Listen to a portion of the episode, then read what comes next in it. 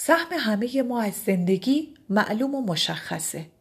ده سال، 20 سال، پنجاه سال حالا عادلانه یا ناعادلانه.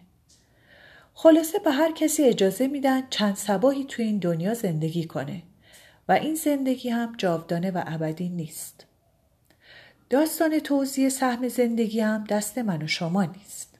یک نفر 90 سال گیرش میاد یک نفر متاسفانه 20 سال. چی شد؟ می‌خوای بگه عادلانه نیست؟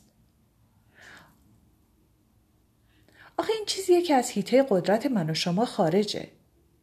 پس نمیشه برچسب بیعدالتی رو بهش بزنیم. حالا فکر کنید که بشه این سهام رو خرید.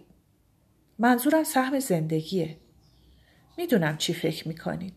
آره بازم عادلانه نیست. اونی که پول بیشتری داره سهم بیشتری می‌خره.